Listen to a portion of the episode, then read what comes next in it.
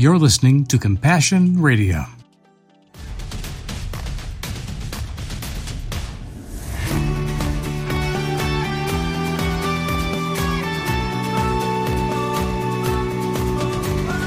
And welcome back to the microphone. It's part three of a mini series we're calling What is God Doing? A New Thing. And for us at Compassion Radio, the past three years especially have been a lot of news and a whole lot of let's try something different now because God's making it obvious to us it's time to change it up a bit. So, we're going to revisit some more of those events in our lives over the past three years and talk about how our partners and the people we meet on the road continue to form us into the likeness of Christ. Mm. How they bend our needle compass towards that true north, which is what God's doing in this generation. I think that God has used some of the events that we've been able to be part of, some of the places in the world that we've been able to visit to profoundly impact the way we look at the kingdom. Now, we did talk about how Norm revolutionized this idea of the Christian activist and how he made it look so easy to do. Well, intrepid at least. Intrepid, but yeah. but how he, he made it compelling by the way he lived his life and showed us by his example what it meant to actually show compassion and express compassion and live compassionately. And I'm grateful for that. I'm really grateful for Norm's example in that and for shares as well as they navigated the changing of the ministry from what it had been to what it is now even more becoming. And they were activists in their own lives and that they were committed to seeing God change them. Mm-hmm in the process. And it was at a big change in Christian culture as well. I think that's a good point to make, though. They were committed to allowing God to change them mm-hmm. to being open to God's deep work inside of them to change their whole mindset and what it looked like to be a part of the kingdom of God. I think that is something that we, as the new people in the chair here, as the people that now are the front of this ministry can also be committed to and in sharing that message with those who listen to our program that it is a good thing to open your heart mm. to the work of God, knowing that it could bring you into partnership with suffering, mm. with tragedy, with loss, but with deeply profound, life changing beauty as well. There's plenty of times when you sit with somebody who's lost somebody, or there's been a tragedy that's happened in their country that's driven them from their country, mm-hmm. and you're sitting with them in a refugee camp to hear their story, where your first reaction, the one that only seems right, is it's a deep and abiding sense of injustice happening mm-hmm. in the lives of these people that are right in front of you. Yeah. And you want to do something to fix it, to f- solve the problem that drove them from their countries. But you can't do a lot of that right in that moment because you can't fix the world's problems in five minutes.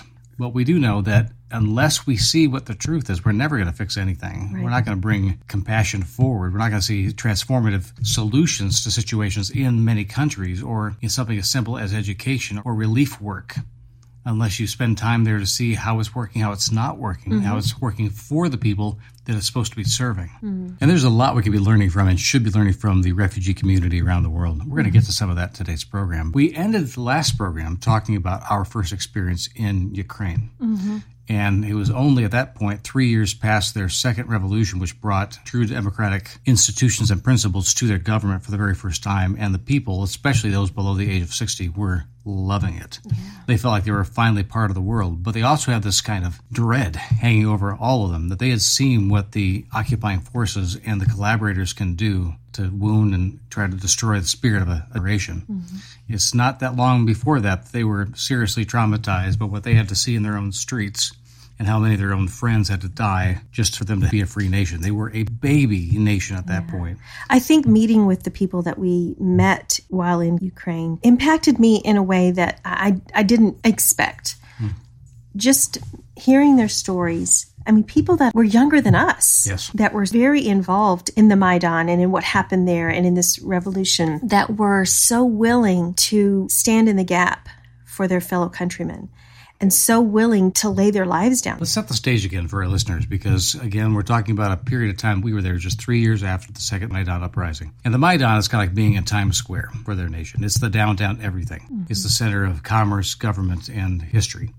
So all of the great monuments are there. And when they stood up in the Maidan as citizens and occupied the place, saying, You will not take our country away from us again, they were facing down not just a dictator who was holed up in a building across the street. They were facing down snipers that Russia had already snuck into the country that were waiting for them so that they lined all the major buildings all the way around the circle, about a half a mile cross shot across this huge plaza. And every once in a while, when they got tired of waiting around, they would just start picking off people. Mm-hmm. And still, the young people did not move. They did not leave. They knew that they could be next. And there were hundreds of them by the time the uprising had succeeded and they had driven out that government.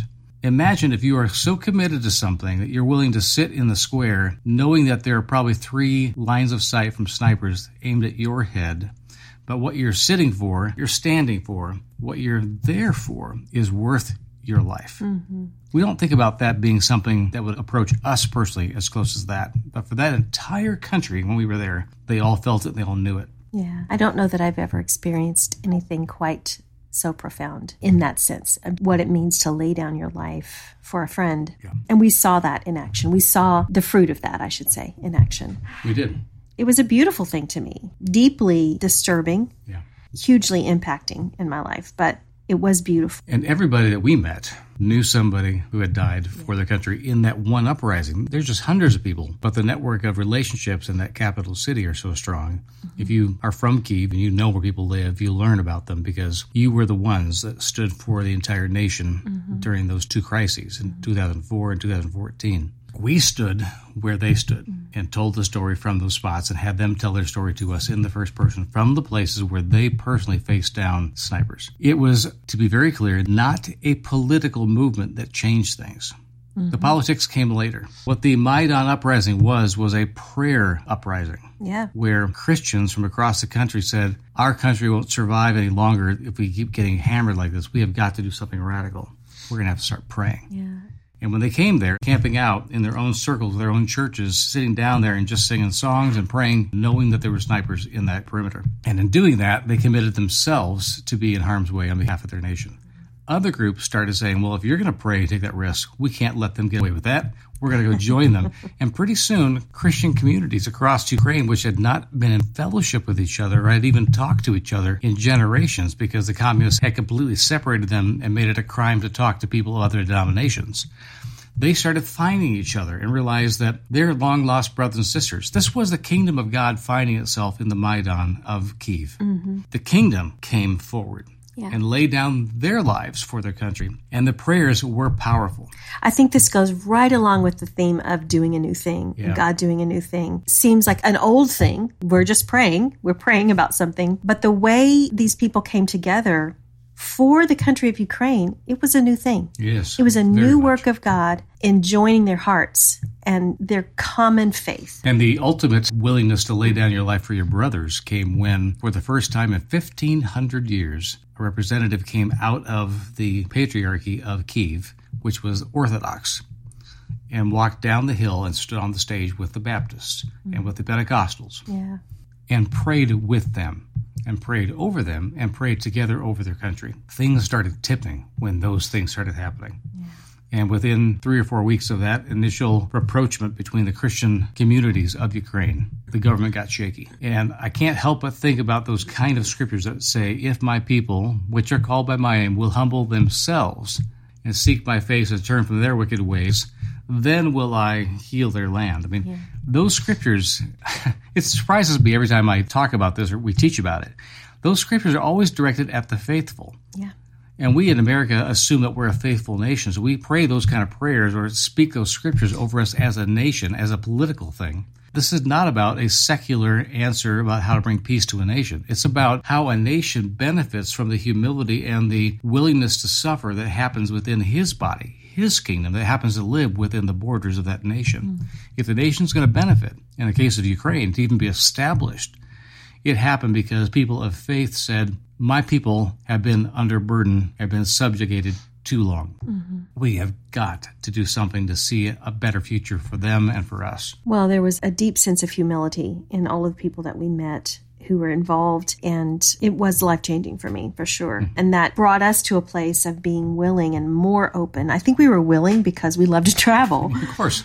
But and we trust our friends. If it- something's happening here you need to see, we say, okay, Yeah. we'll come to see it. for me anyway, and you can speak to your own experience, but for me, it gave me a sense of God is calling me to see some deeper things that might be scary and might change my perspective on things. And I always thought of myself as an open person about things, but that trip, especially in 2017, was a real pivotal point for me. For us as a couple, for us as a family, in our perspective of what our ministry would go forward looking like. And who we'd be willing to work with and where. Yeah. Something that we've learned together and that we've kind of tried in different ways to present through this radio broadcast is a shift of ethic, which mm-hmm. is the prime thing you'll do when it comes down to the most important things. How you do something, the reasons you do them, and how you'll go about accomplishing those things are your ethic. Mm. Business has ethics. We, we teach them saying, if you're going to be a business, this is what's required of you morally, sociologically, and employee to labor relations, all those kind of things. There are things you must do in order for it to be ethical. And so we teach those things to business. We say the same thing about governments. Governments should be operating ethically. There should be a set of rules that apply to everybody, all times, no matter what. And the same thing is true of the rule of law. But we don't often talk about how God has an ethic too for the kingdom. And that living within this kingdom requires us to be submitting to a code of ethics that God defines. What I mean by that is that there's not a long list of social issues that Christians always vote on that God's concerned about. What he does call us to every time is if you are given opportunity to step in and serve others as a kingdom member, as a believer, a follower of Jesus Christ, and be within your society an agent of change that's positive, how do you go about it? What are the rules of the game if you're going to step into the middle of it? And not many churches that I know in the West really teach ethics. If you were given these opportunities, how shall we act? If we are not given these opportunities, how shall we respond? The hows is about ethics. And the world is going to see us and see the validity of our arguments, the validity of our faith, of our word, the things we're willing to lay down our lives as either being crystal clear and understandable, maybe not in alignment with my values, but they're there and I can see what they are. Or they're going to look at us and say, what a steaming pile of hypocrisy. They say they believe these things, but they act exactly the opposite. Mm. And I do believe that this generation is suffering the consequences of us being willing to pursue temporal power more than pursuing obedience and humility and willingness to follow Christ into the thick of things. Mm-hmm. Again, the ethics are about the how, not the all things you choose to do. Some parachurch ministries are really good at tackling certain kinds of needs, like refugee relief, like many organizations that people have given to, like Compassion International or World Vision, or even some of the smaller refugee projects that we've done. Other organizations or denominations can focus on quality teaching and making sure that the Word of God is well represented and understandable. So those are all the what's of the things we can do in the church or in parachurch ministries. But again, for all of us in the kingdom, if we say we follow Jesus Christ, ethics comes down to the how we go about doing the thing that we really truly believe God has called us to do within the kingdom.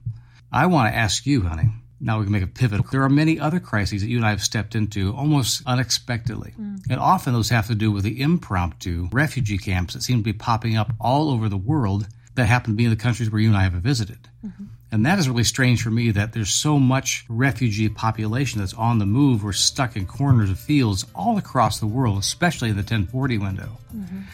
But we've seen it. Compassion Radio will continue to keep bringing you encouragement from the Word, inspiring stories from the front lines of faith, and awesome opportunities to make a difference for the kingdom around the world. But we need your help right now to continue doing just that. Please take a moment today to consider how you might help us to accomplish our unique media ministry and mission.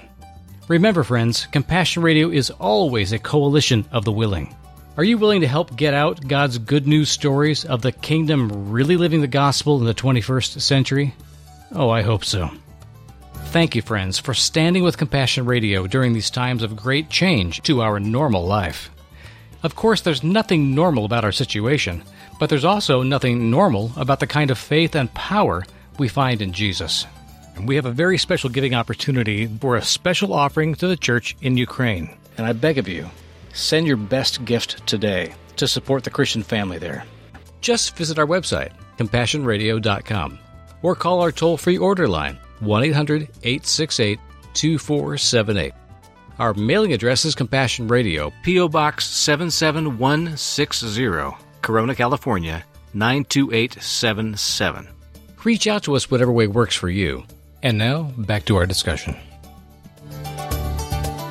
But again, for all of us in the kingdom, if we say we follow Jesus Christ, ethics comes down to the how we go about doing the thing that we really truly believe God has called us to do within the kingdom. I want to ask you, honey, now we can make a pivot. There are many other crises that you and I have stepped into almost unexpectedly. Mm. And often those have to do with the impromptu refugee camps that seem to be popping up all over the world that happen to be in the countries where you and I have visited. Mm-hmm. And that is really strange for me that there's so much refugee population that's on the move or stuck in corners of fields all across the world, especially in the 1040 window. Mm-hmm.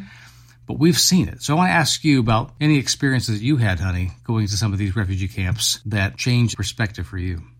Well, it would have to be for me in 2018 when I went to Lebanon with a group of women, 1 million thumbprints. And we went there primarily to highlight the plight of women in refugee camps, mostly coming out of Syria, and some Palestinian women as well. I think the impact that it had on me was meeting women just like me. Hmm. How do you mean? Women that were deeply committed to their families, who loved their children fiercely, and who wanted the best for them. Women who would do whatever they could to help provide for their families and to keep them safe. Women who had given up their lives basically to flee from danger, to flee from conflict, to protect their children, to keep their children from being co opted into these armies and fighting factions that they didn't believe in, that, that were really slaughtering their own people. And seeing them making a home out of literally nothing. Yeah. It impacted me in such a way that I probably am still unpacking after all of these years. Well, especially with that culture coming out of Syria and other parts of the Middle East, these refugees were fleeing from. There'll be a people group that is primary, that has been chased out of something by some other force, stealing land from each other. And in the midst of all those people, somewhere in the corner, there's going to be Christians. Mm-hmm. Somehow they always get picked on as well and get grouped in with all the others every single time. I've not seen one refugee camp we've gone to in the world where there hasn't been some Christians in the mix that were chased out by somebody. They're the least of the least in the refugee crowd based upon the attitudes politically of those who believe somehow that the Christians are complicit with the West and want to bring this destruction on their country. And so they're often picked on by other refugees. And yet they come to these refugee camps and start serving more. And I know that you and your Million Thumbprints ladies had a much better opportunity to actually sit down and hear the stories from the women because you were women. It wouldn't have been appropriate for me to be insisting to have tea with women refugees while the men were separate from them somewhere else. Mm-hmm. But you did. So take me inside the tent. When you sit down on these beautiful rugs that they've managed to roll up and stick in their backpacks so they have some place to offer hospitality mm-hmm. later, mm-hmm. what was it like? One of the things that I noticed right off the bat was how clean it was. Mm. You know, you go into this tent community and it's dusty and muddy in some places. It's a corner of a field, really, like you said earlier. You don't know what you're going into. You think, I wonder, this is like a slum. What is this going to be like? But it was so warm and welcoming. Mm-hmm. The rugs were swept clean. Mm-hmm. The children were clean the house was clean. It, it was just a, a, beautiful expression of what they cared about, yeah. you know? And we were offered the best seats in the house, the best pillows to sit on, the best place where if there was a fan blowing that we could be cool. All of these things that were the true marks of hospitality. Right and offered tea in these beautiful cups that they had either somehow acquired after they had gotten to Lebanon or they, they brought with them. And I think probably some of them had stuck them in their bags, like you said, with the rugs and brought them out because they were family heirlooms. Pictures you show me of those goblets. yeah. They remind me of the golden cup that was planted by Joseph on his yeah. brothers leaving yeah. Egypt. There's something precious about this heirloom. Mm-hmm. It is literally their safety economically. If they had to part with something at the very end, they were out, completely out of money they could literally melt these things down for the silver and gold that was within them, mm-hmm. or take the stones out mm-hmm. if necessary. But it also represents everything that they are as a people. They don't want to lose that. Well, it's a big part of their culture to offer hospitality yeah. and the finest the things cup. they have. Yeah. Oftentimes we knew that we were getting the last bit of tea that yeah. they had in the house, right. that we were honored guests in that way. Yeah. And the openness with which they share their stories and the willingness to bring us into their lives, into their suffering. It was a gift to see that even though they had suffered deeply, They had lost everything. Yeah.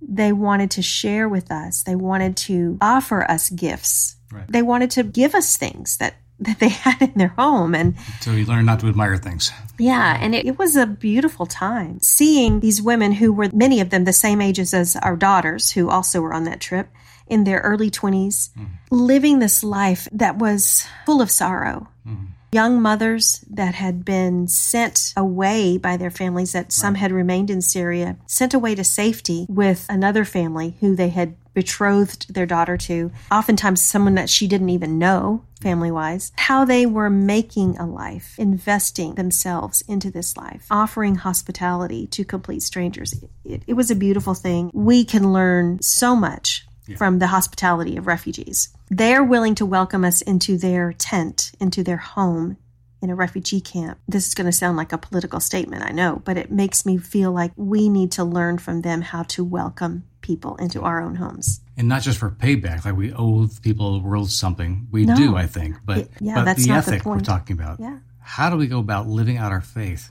Sometimes the most important thing we can do when we are in a place where we don't know what to do next is to accept hospitality Mm-hmm. and to do it gratefully with great kindness and acceptance of gratitude. Mm-hmm. If we don't show gratitude and we're unwilling to, all we're revealing is our pride. Mm-hmm. These people have lost everything materially. They've lost their homes, they may have lost their villages or their families back in Syria or in Iraq or in the Kurdish territories, but they haven't lost their soul.